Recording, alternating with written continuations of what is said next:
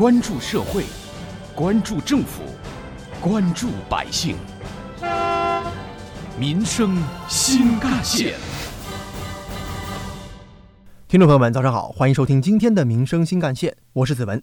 作为2018年杭州市政府为民办实事的十件实事之一，晚托班服务从2018年9月1号起正式实施。一年以来，实行情况怎么样？我们共同关注。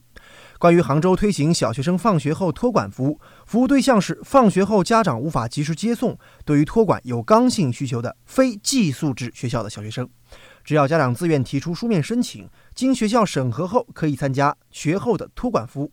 一到三年级优先实施。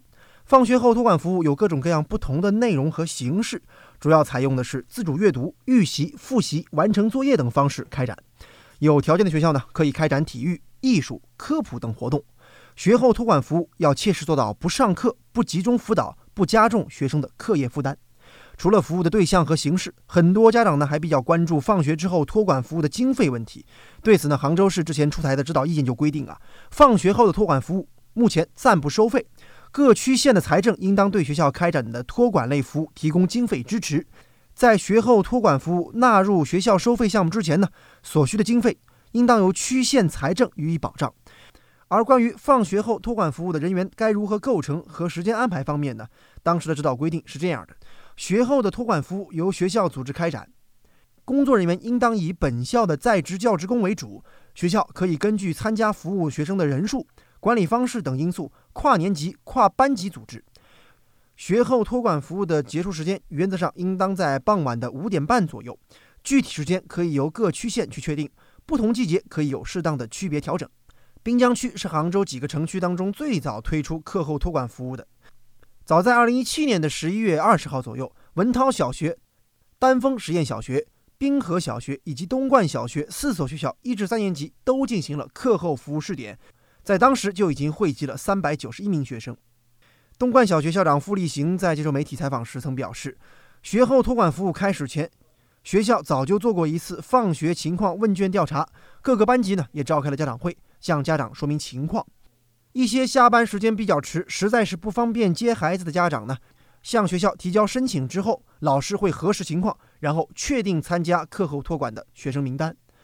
除此之外，滨江区的各个学校的课后服务并不是简单的看住孩子，而是利用好放学后的时间，帮助孩子培养良好的学习生活习惯，发展兴趣爱好，提升综合素养。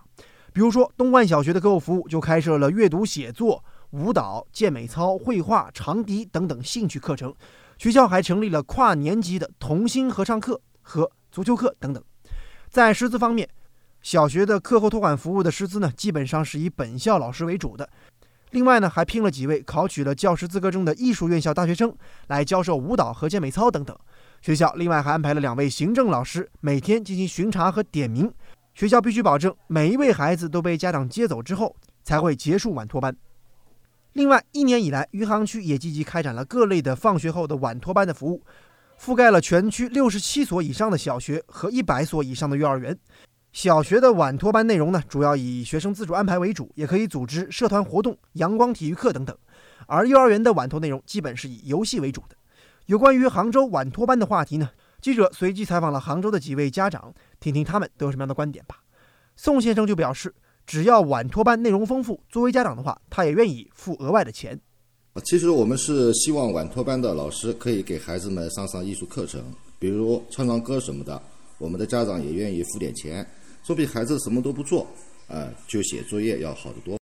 另外，杭州市民方女士呢则表示，希望学校组织的晚托班啊，可以根据孩子的不同年龄层段细分一下年级。觉得吧，最好是晚托班可以把不同年龄的孩子呢分开来搞，这样子的话呢，就可以给不同年级的孩子再讲讲不同的内容。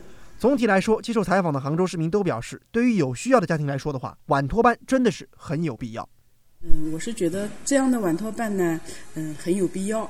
在我们老家呢，嗯，有很多孩子都是放学后到外面的晚托班学习，呃，总觉得有点不放心，嗯，而且收费还贵，嗯，学校里的办晚托班，我们总觉得很好。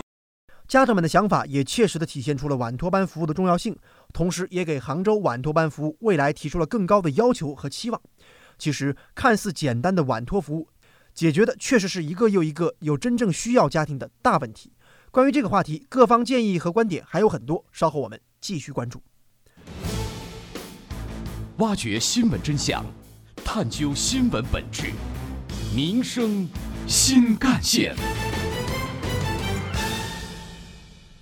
有关于我们今天关注的晚托班的话题，上海师范大学破解三点半难题课题组也给了三类建议，建立三种模式的学校。第一类学校呢是大学生业余学校，比如说让大学生走进小学，在小学里面呢建立大学生业余学校，由大学生担任校长、教务长等职务，小学安排一名负责人做好组织协调工作。第二类学校是大学生假日学校，同样也是以大学生为主体。双休日让小学生走进大学，在大学里建立大学生假日学校。有些家长双休日有事情，就可以把孩子呢送入这样的大学生假日学校里面来。结束之后再把孩子接回去。这样的学校呢，可以让小学生有一个良好的环境和去处，也可以不进或者少进培训机构，来减少家长的经济负担。同时，小学生在大学里也有安全保障。第三类学校则是社区托管学校，这类呢是以社区为主体。让小学生和大学生共同走进社区，由社区将小学生接过来，然后再请大学生担任老师。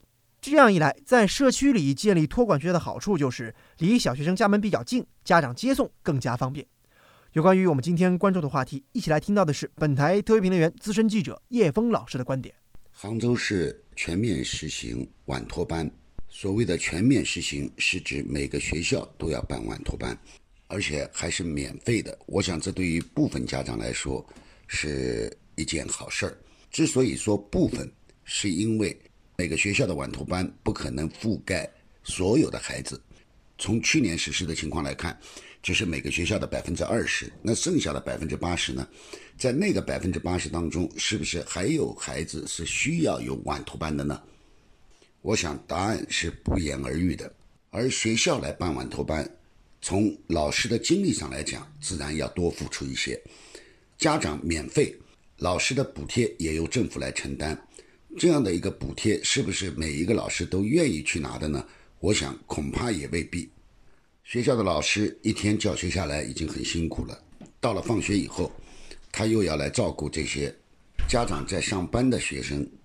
然而，老师们自己也是有孩子的，这样的一个模式。到底好不好呢？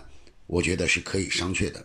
上海目前是由社区聘请第三方来办这个晚托班，而且家长也不是免费的，每个学期由政府补贴八百块，街道社区拿出八百块，孩子的家长也拿出八百块，这样就可以长期的来办。